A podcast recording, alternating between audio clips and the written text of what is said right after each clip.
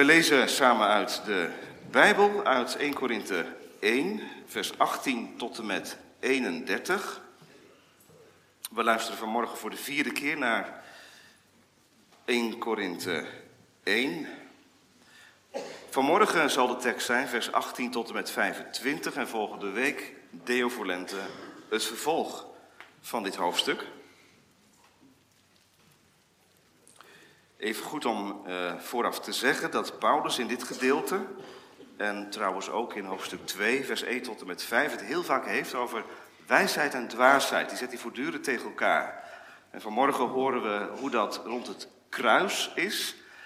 Uh, we zullen ook nog horen hoe dat in de prediking functioneert.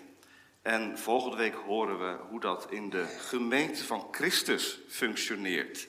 Dus de dwaasheid van het kruis, daar gaat het dan vanmorgen over. Volgende week de dwaasheid van de gemeente van Christus. En dan de keer erop de dwaasheid van de prediking.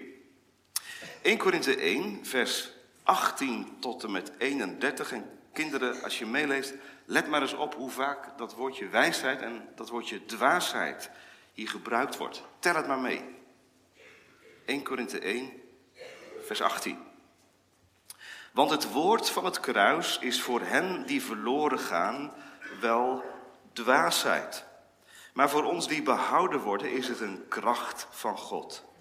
Want er staat geschreven in Jezaja, ik zal de wijsheid van de wijzen verloren doen gaan en het verstand van de verstandigen zal ik niet doen. Waar is de wijze? Waar de schriftgeleerde? Waar de redetwister van deze wereld? Heeft God niet de wijsheid van deze wereld dwaas gemaakt? Want omdat in de wijsheid van God de wereld door haar wijsheid God niet heeft leren kennen, heeft het God behaagd door de dwaasheid van de prediking zalig te maken. Hen die geloven. Immers, de Joden vragen om een teken en de Grieken zoeken wijsheid. Wij echter prediken Christus de gekruisigde, voor de Joden een struikelblok en voor de Grieken een dwaasheid, maar voor hen die geroepen zijn, zowel Joden als Grieken, prediken wij Christus, de kracht van God en de wijsheid van God. Want het dwaze van God is wijzer dan de mensen en het zwakke van God is sterker dan de mensen. Let namelijk op uw roeping, broeders. Er zijn onder u niet veel wijzen naar het vlees, niet veel machtigen, niet veel aanzienlijken. Maar het dwaze van de wereld heeft God uitverkoren om de wijzen te beschamen. En het zwakke van de wereld heeft God uitverkoren om het sterke te beschamen. En het onaanzienlijke van de wereld en het verachte heeft God uitverkoren. En wat niets is, om wat iets is te niet te doen. Opdat geen vlees voor hem zou roemen. Maar uit hem bent u in Christus Jezus, die voor ons is geworden wijsheid van God en gerechtigheid, heiliging en verlossing, opdat het zal zijn zoals geschreven staat, wie roemt, laat hij roemen in de Here. Tot zover de lezing uit het woord van God. Straks na de preek zingen wij Psalm 117. Loof, loof de Heer, gij heidendom, gij volkenprijs zijn naam, alom zijn goedheid is in nood en dood voor ons zijn volk oneindig groot. Psalm 117, straks naar de verkondiging. Gemeente van God te Apeldoorn. We zeggen het wel eens, het is een uh, spreekwoord geworden. Het is de dwaasheid gekroond. En daarmee bedoelen we dan zoiets als: het is te gek voor woorden. Het is te dwaas om los te lopen. Wat een zotheid. Niet te geloven zeg, dat doe je toch niet, dat zeg je toch niet? Nou, Paulus zegt het wel. Dat het dwaze van God en het zwakke van God, dat het dwaze sterker is dan de mensen, vers 25, en het zwakke van God sterker dan de mensen. Dat zeg je toch niet? Kinderen, dat God zwak is of iets zwaks heeft, dat zeg je toch niet, dat God iets dwaas heeft, maar het staat er wel. Nou, dat levert natuurlijk allemaal vragen op als je zo'n tekst leest. Vers 25. Daar loopt het gedeelte wat we vanmorgen met elkaar behandelen eigenlijk op uit. Conclusie. Kom ik aan het eind van de preek nog op terug. De christelijke boodschap van het kruis, want daar hebben we het vanmorgen over, dat is inderdaad de dwaasheid ten top. Het evangelie van het kruis, thema voor de preek. De dwaasheid gekroond. Let op drie gedachten. Allereerst, de prediking van het kruis maakt scheiding, het ergernis. We zullen luisteren naar hoe de Grieken en de Joden reageren op het kruis. En dan moet u maar bedenken dat de Grieken en de Joden twee basistypen zijn van het menselijke soort. Dus wij allemaal hebben iets van de Joden en iets van de Grieken in ons. De een wat meer Jood, de ander wat meer Griek. We zullen wel horen. Maar de prediking van het kruis wekt ergernis. Dat geldt voor iedereen. En dan tot slot, de prediking van het kruis openbaart Gods wijsheid. Het is de wijsheid van God dat hij op zo'n manier de boodschap van het kruis de wereld inbrengt. Allereerst, de prediking van het kruis maakt scheiding. Paulus schrijft een brief aan de gemeente van Korinthe. De gemeente die is samengebonden, samengeroepen rond het kruis van Jezus Christus. Havenwerkers, prostituees, marktkoopmannen, jongeren, ouderen, mannen, vrouwen, rijken, armen. Het is één gemeente geworden in die multiculti-stad Korinthe. De vorige keer heeft hij iets gehoord. We hebben de vorige keer gehoord hè, dat Chloe, niet aan het roddelen is geslagen, maar iets van haar geestelijke nood gedeeld heeft met Paulus en gezegd heeft: Paulus, ik hoor allerlei namen in de gemeente van Korinthe rondzingen: Apollos, Cephas, Paulus. Maar de naam van Christus, waar is die? Dat was toch het, het startpunt van de gemeente. Dat was toch de reden waarom de gemeente ontstond? Paulus heeft daar scherp over geschreven. Want de geest van de wereld zijpelde de, de gemeente binnen. Ik ben van Paulus. Geef mij het vuur van Apollos maar. Nee, doe mij die authentieke, warme, emotionele Petrus maar. Tegenstellingen. Wat doet Paulus eraan? Wat doet Paulus eraan, aan die tegenstelling, aan die polarisatie in de gemeente, aan het verbinden van namen, van mensen aan de namen van voorgangers. Ik ben van die, ik ben van die, ik ben van die. We eindigden de vorige keer met het kruis, weet u dat nog? Vers 17. Paulus heeft toen gezegd, ik ga geen mensen aan mij binden, want ik ben gezonden om het evangelie te verkondigen. Niet met wijsheid van woorden, opdat het kruis van Christus zijn inhoud niet verliest. En dan gaat hij in één keer door met vers 18. Want, en jullie weten kinderen, het woordje want slaat terug op het voorafgaande. Dat is een reden. Want het woord van het kruis. Wat doet Paulus aan de polarisatie?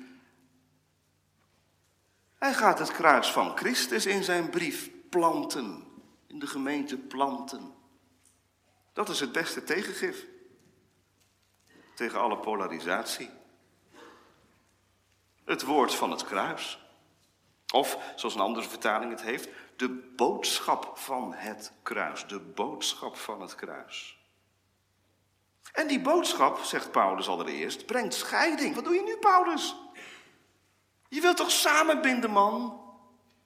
Je weet toch van scheiding in de gemeente? Nu ga je zelf scheiding maken. Ja. Nou, ik niet. Maar dat doet het kruis. Het kruis maakt scheiding. De boodschap van het kruis. Dat zorgt voor scheiding. Weet u dat, gemeente? We kunnen de gemeente van, van Apeldoorn eh, natuurlijk indelen in heel veel categorieën. Jong, oud, rijk, arm, achtergrond, eh, voorkeuren. Allemaal heel interessant. Er is maar één scheiding belangrijk, hè? Er is maar één scheiding belangrijk. Wat betekent het kruis? Wie betekent de gekruisigde voor je?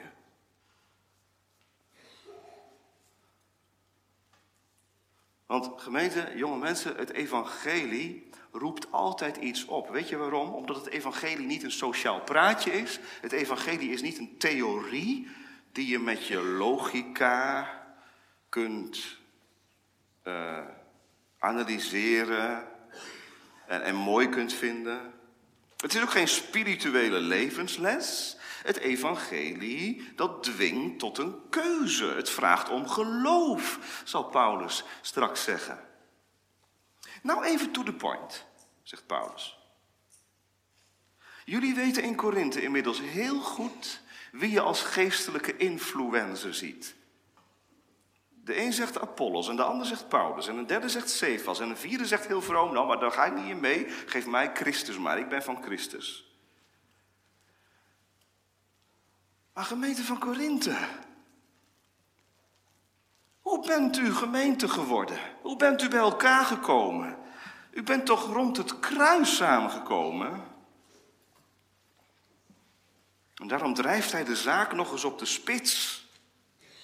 Het woord van het kruis, de boodschap van het kruis is voor hen die verloren gaan wel dwaasheid, maar voor ons die behouden worden is het een kracht van God. Al dat geklets over voorgangers.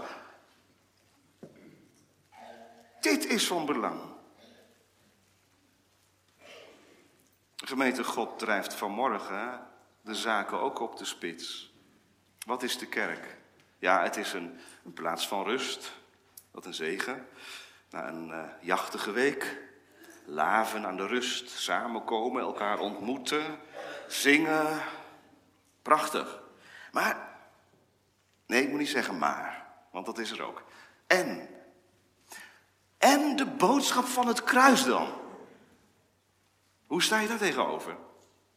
Mag God het vanmorgen weer eens op de spits drijven in je leven? Daar word je niet slechter van. Je wordt genoodzaakt tot het innemen van een standpunt en dat heb je al ingenomen. Maar het komt vanmorgen onder de verkondiging weer openbaar. Het kruis. Hoe sta je daar tegenover? Ja, zegt iemand, dat is, ja, het kruis is, voor, ik heb een kruisje om. Uh, het kruis is een heel mooi christelijk symbool. Want het kruis drukt Gods liefde uit. Ja, dat is zo. Dat is zo. Maar de nadruk ligt vanmorgen niet alleen op de liefde van God, dat is er zeker. Maar Paulus, die doet eigenlijk nog iets anders in dit vers. Hij plaatst ons leven in het licht van de eeuwigheid. Want hij zegt, het woord van het kruis is voor hen die verloren aan het gaan zijn zo vertaal ik het nu even, omdat het ook zo letterlijk vertaald mag worden. Het is een actieve werkwoordsvorm, het is een proces. Het woord van het kruis is voor degenen die verloren aan het gaan zijn. We denken bij verloren gaan altijd aan de. Ja, dat kan gebeuren als je sterft. Nee, dat is nu al gaande. Het is een proces, een innerlijk proces. En dat is ook zo met dat behouden worden, tweede deel van de zin. Voor ons die behouden aan het worden zijn, is het een kracht van God. Nou, dat is wel zwart-wit, hè? De boodschap van het kruis zorgt voor een knieval bij het kruis. Of het zorgt voor weerstand en je gaat er nou voorbij in ongeloof. Je haalt je schouders op. Je gelooft het wel. Niet dus. Of het kruis van Christus is je redding. Je enige, eeuwige, hou vast.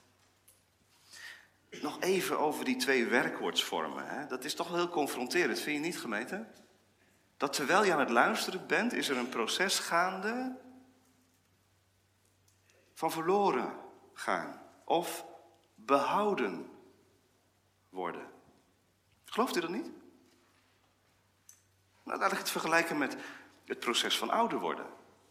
U gelooft toch wel dat u met de dag ouder wordt? Of niet? Nou, daar wil u liever niet aan. Dat wat anders.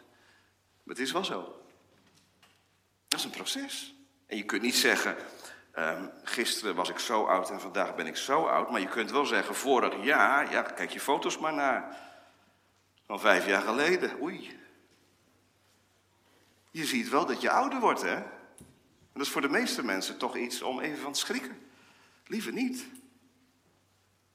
Nou, en nu de binnenkant van je leven, jonge mensen. Want dit is, is alleen maar de buitenkant. Die rimpeltjes en die haren die eruit vallen en zo, hè. Ja, zo gaat dat. Maar nu de binnenkant. Daar is ook een proces gaande. Verloren gaan, zegt Paulus. Of behouden worden. En iedere keer als de boodschap van het kruis klinkt, is daar de confrontatie. Hou je er rekening mee dat je eeuwig kunt verongelukken met het kruis van Christus? En dat het je eeuwige winst, die eeuwige redding kan zijn? Je hebt een ziel te verliezen. Er staat een eeuwigheid op het spel. Maak ik mij daar druk over?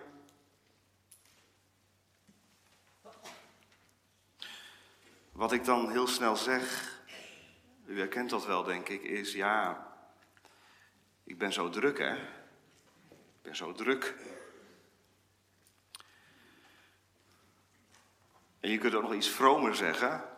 Ja, dat moet een mens gegeven worden om daarmee bezig te zijn met die dingen van de eeuwigheid.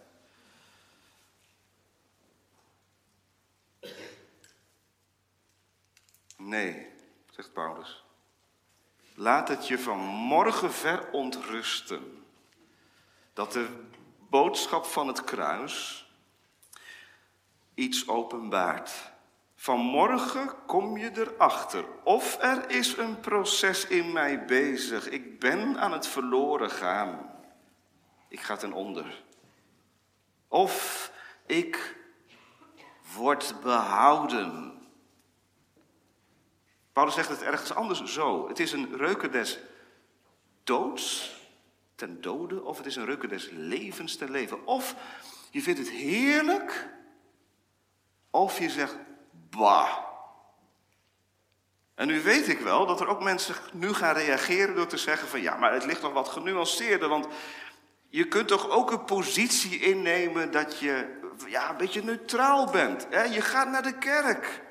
Maar om nou te zeggen dat het kruis van Christus je eeuwige redding is, en dat het gekruisigde je leven is, ja, dat is wat te.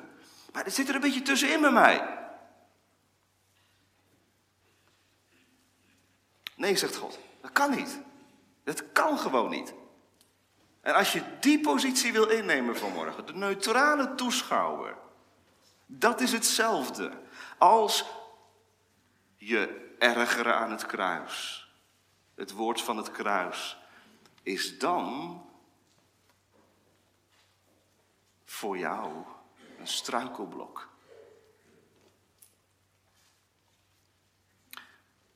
Gemeente van Christus. Zo heet u, hè? Zo heten wij, gemeente van Christus. Wat is de naam van Christus en wat is het kruis van Christus je waard?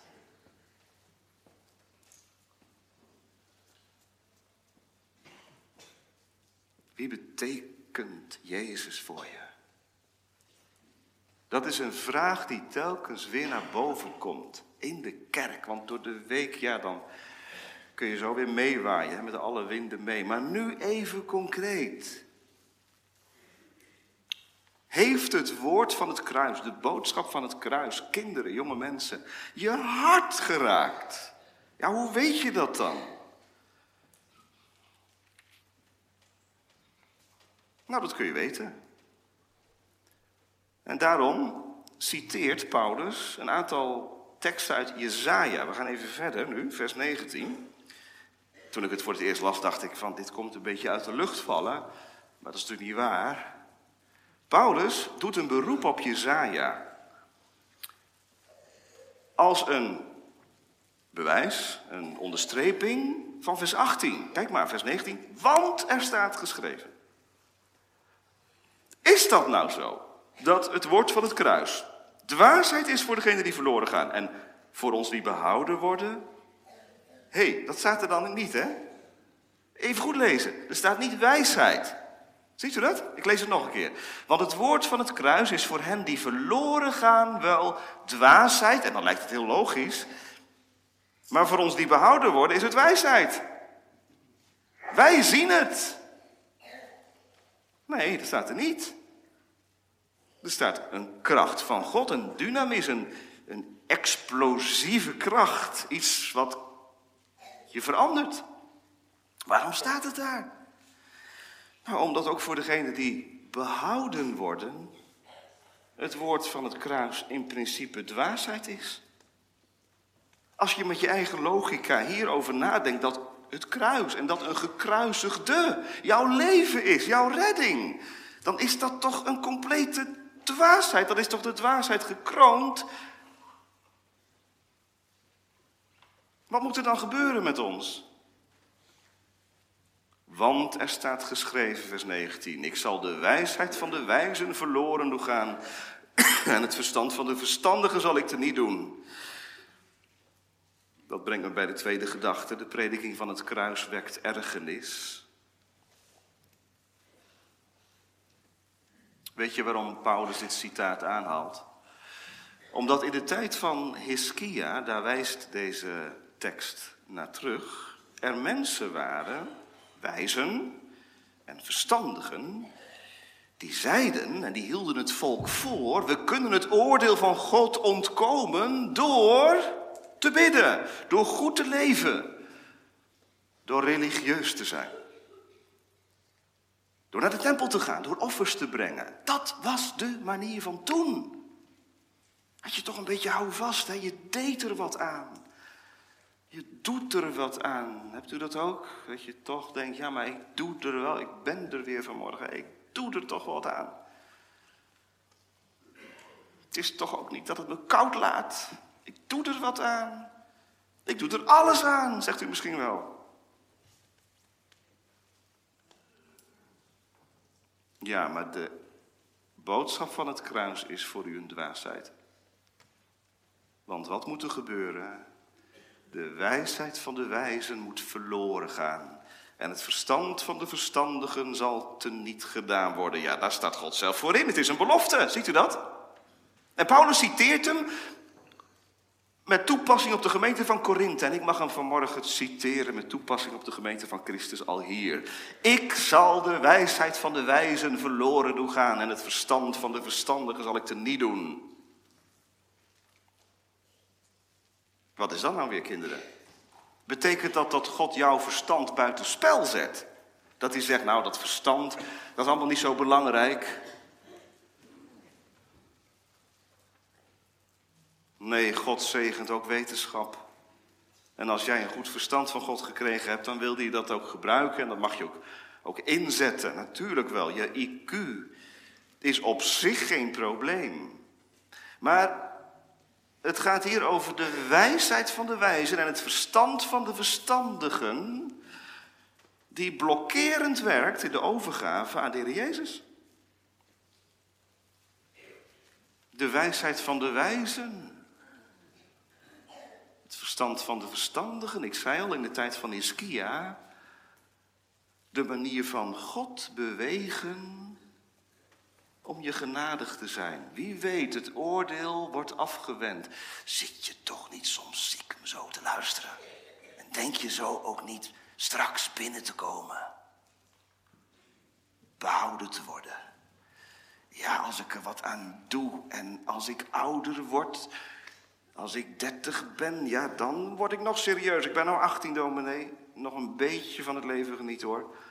En dat gaat vanzelf wel wat minder worden als je wat ouder wordt en je krijgt een vrouw en, en kinderen en zo. Vergeet het maar. Dan zijn er andere dingen die je bezighouden. Ik zal de wijsheid van de wijze doen verstaan, eh, verloren doen gaan en het verstand van de verstandigen zal ik niet doen. Wat is dat? Wat is dat er van binnen iets breekt bij je?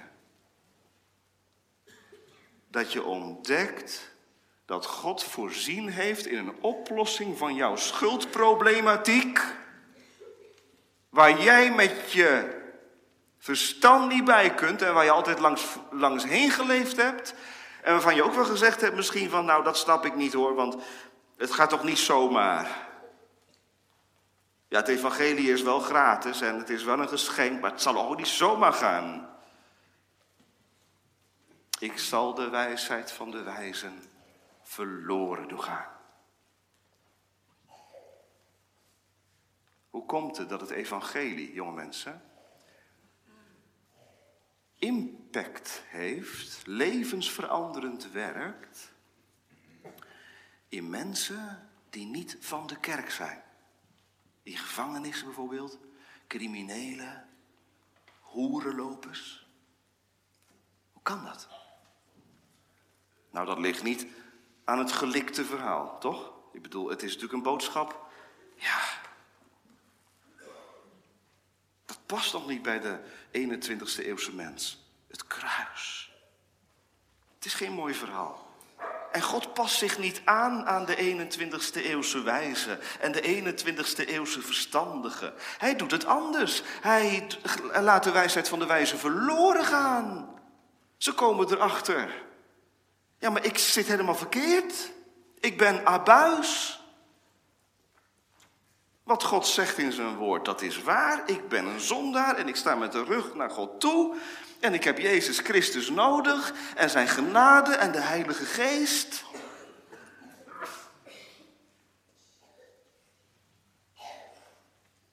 Waar is de wijze? Mag ik dat vanmorgen even vragen? Hier, in de kerk. Waar zit de wijze vanmorgen? En waar zit de schriftgeleerde? En waar zit de redetwister van deze wereld? Dat zijn aanduidingen voor mensen die met hun IQ, met hun logica, met hun activiteit God proberen te bereiken. Waar zijn ze vanmorgen?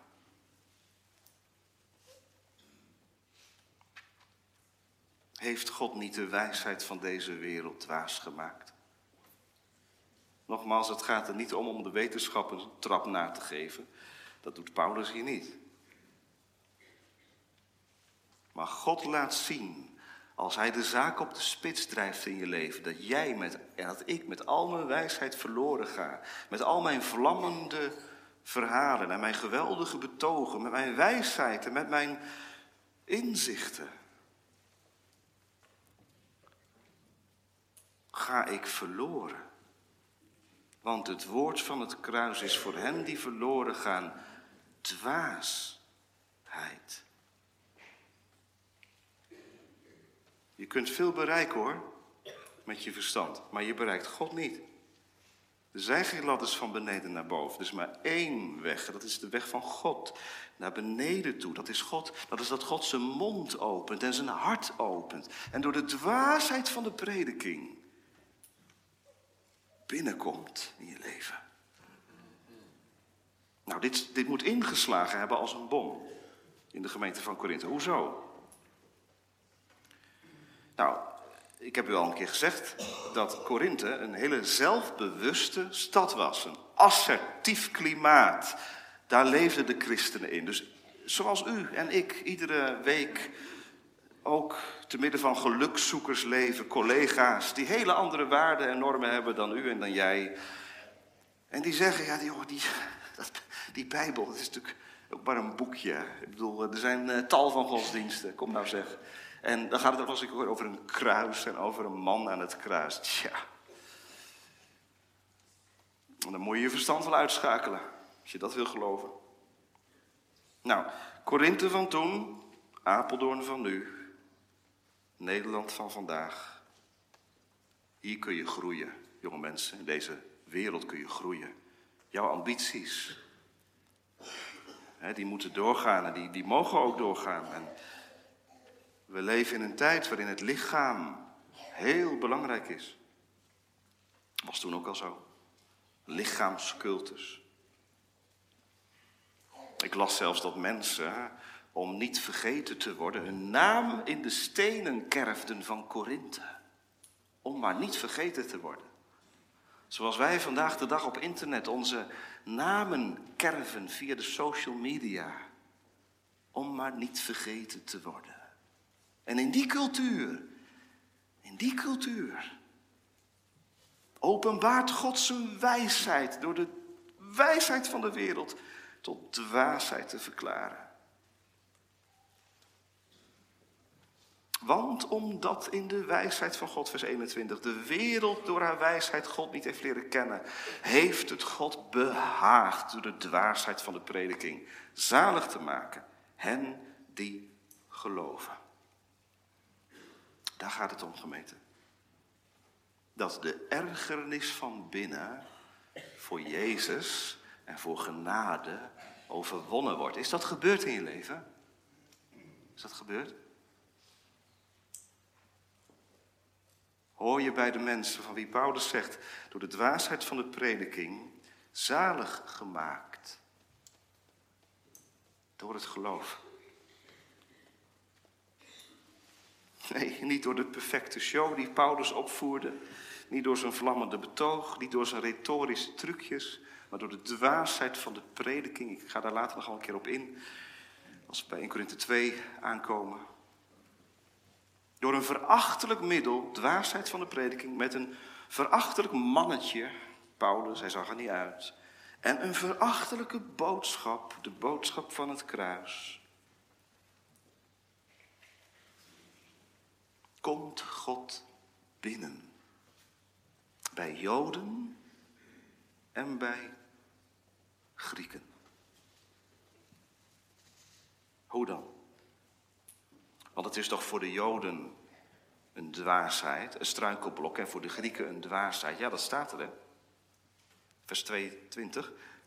De Joden vragen om een teken en de Grieken zoeken wijsheid. Ik zei al, Joden, Grieken, dat zijn de twee basistypes van de mens. De Joden vragen naar iets bijzonders. En de Grieken ja, die proberen door hun wijsheid grip te krijgen op het leven en op het leven na dit leven. Misschien ben jij wel een beetje joods in dat opzicht. Je wacht op een teken. Oh, als God iets bijzonders gaat doen, ja, dan geloof ik het. En misschien lijk jij wel een beetje op de Griek, die met zijn uh, verstand probeert om het allemaal te doorgronden. Ja, is het nou echt wel waar? Is er een leven na dit leven? De Grieken zoeken wijsheid. Wij echter prediken Christus de gekruisigde. Voor de Joden een struikelblok en voor de Grieken een dwaasheid.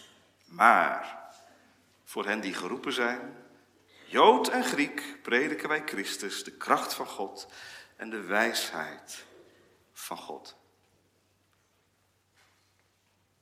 Joden en Grieken worden geroepen.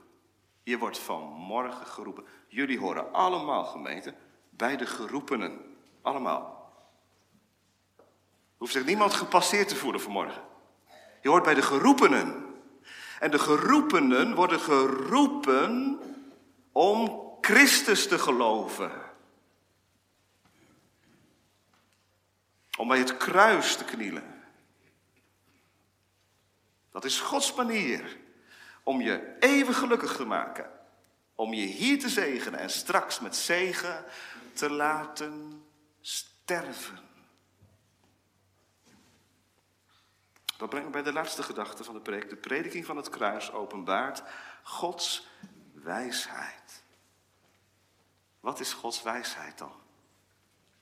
Het is allemaal zo dwaas. Een man aan het kruis, een bloedende man die machteloos lijdt. Ultiem teken van mislukking zou zeggen. Nee, zegt Paulus. Het is de kracht van God en de wijsheid van God. En weet je, jonge mensen, als je daarmee zit hè, in je hoofd van ja, maar is het allemaal wel waar, dat christelijk geloof? De christenen van de eerste eeuwen hebben hier hun houvast aan ontleend. Hè? Ze hebben het zelfs in beleidenissen vormgegeven. Dat in die bloedende man aan het kruis de redding voor de wereld te vinden is. Onze logica moet vergaan. Wij prediken Christus, de gekruisigde, vanmorgen. Vanmorgen verkondig ik Christus, de gekruisigde. Loop je vast in je leven? Zie je op tegen het sterven? Ben je één brok hardheid, ongeloof? Hoor je bij die mensen die alles willen beredeneren en helemaal vastlopen? Ik verkondig je Christus, de gekruisigde, de gekruisigde. Zie hem hangen. Een schandaal. Een ergernis. Een dwaasheid. Maar God roept je vanmorgen. Kom tot de Heer Jezus. Laat ik het anders zeggen. Hoor jij bij de mensen die zeggen, nou ik red het wel. Of ben jij iemand die heeft geleerd en het steeds weer leert om te zeggen, red mij heren, red mij. Kinderen, dat, is eigenlijk, dat zou eigenlijk de samenvatting van de preek kunnen zijn. Hè? Het is best wel moeilijk misschien, hoe Paulus dit allemaal woorden geeft, maar als ik nog één keer naar jullie kijk en het aan jullie vraag, ben jij nou iemand die zo leeft? Nou, ik red het wel hoor. Ik red het wel. Of ben jij iemand die heeft geleerd om te zeggen, te bidden, red mij. Red mij. Ja, maar dominee, ik ben toch, ik ben acht. Ik ben twaalf. Ik ga naar de middelbare school. Ik ben een hele...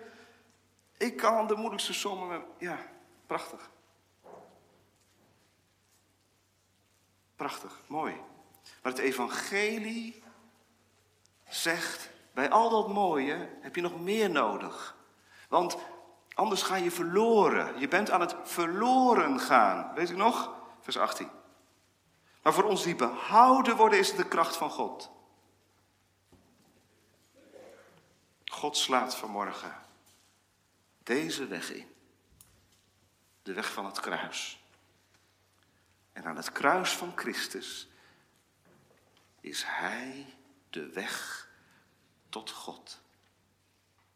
Is het kruis in mijn leven van betekenis geworden, dan weet ik hoe ik als zondaar behouden kan worden. De ogen worden mij geopend. Er valt helder licht over. Het licht van de geest. Ik ga de dwaasheid van God bewonderen. O God, ik moet verloren gaan, maar uw zoon, hij ging verloren. Hij liet zich kruisigen. Ik wil nergens meer van weten dan van het kruis van Christus. Eerst was je een schip dat ploegde door de zee heen. En andere mensen zeiden van je, jongen, die man die kan veel aan. Man, man, man, hij maakt dat mee, maar hij gaat maar door. En toen, toen liep je schip averij op. Want met al je wijsheid en je kunde en je kracht en je energie bleek je een heel kwetsbaar mannetje te zijn. Vreselijk bang voor de dood. Maar het was je redding. God gaf de knak. God brak je leven, je wijsheid. Al je wijsheid werd tot dwaasheid. Ja, hoe dat komt? Gemeente, het is Pinksteren geweest, hè? Het is Pinksteren geweest. Paulus verkondigt Christus, maar de geest werkt. En de geest werkt op Christus aan. Altijd weer. Ben je wijs? dan ben je gevallen voor het dwaze van God. Vers 25. Wat is het dwaze van God? Christus. Wat is het zwakke van God? Het kruis. Dat is sterker dan de mensen. Je was er niet tegen opgewassen. En je dankt God op je blote knieën vandaag dat het zo is. Dat het zo is. Ik zal roemen in het zwakke van God en in het dwaze van God. En van heel ver hoor ik een stem. Een grote stem. Het is een lied. Het lam dat geslacht is. Het lam dat geslacht is. Dwaasheid. Zwakheid. Het lam dat geslacht is, is waardig te ontvangen. De kracht. Kracht. En de rijkdom. De wijsheid. En de sterkte. En de eer. En de heerlijkheid. En de dankzegging. En gemeente, daarop past maar één antwoord in de gemeente van Christus. Amen, Heer Jezus. Kom haastig. Amen.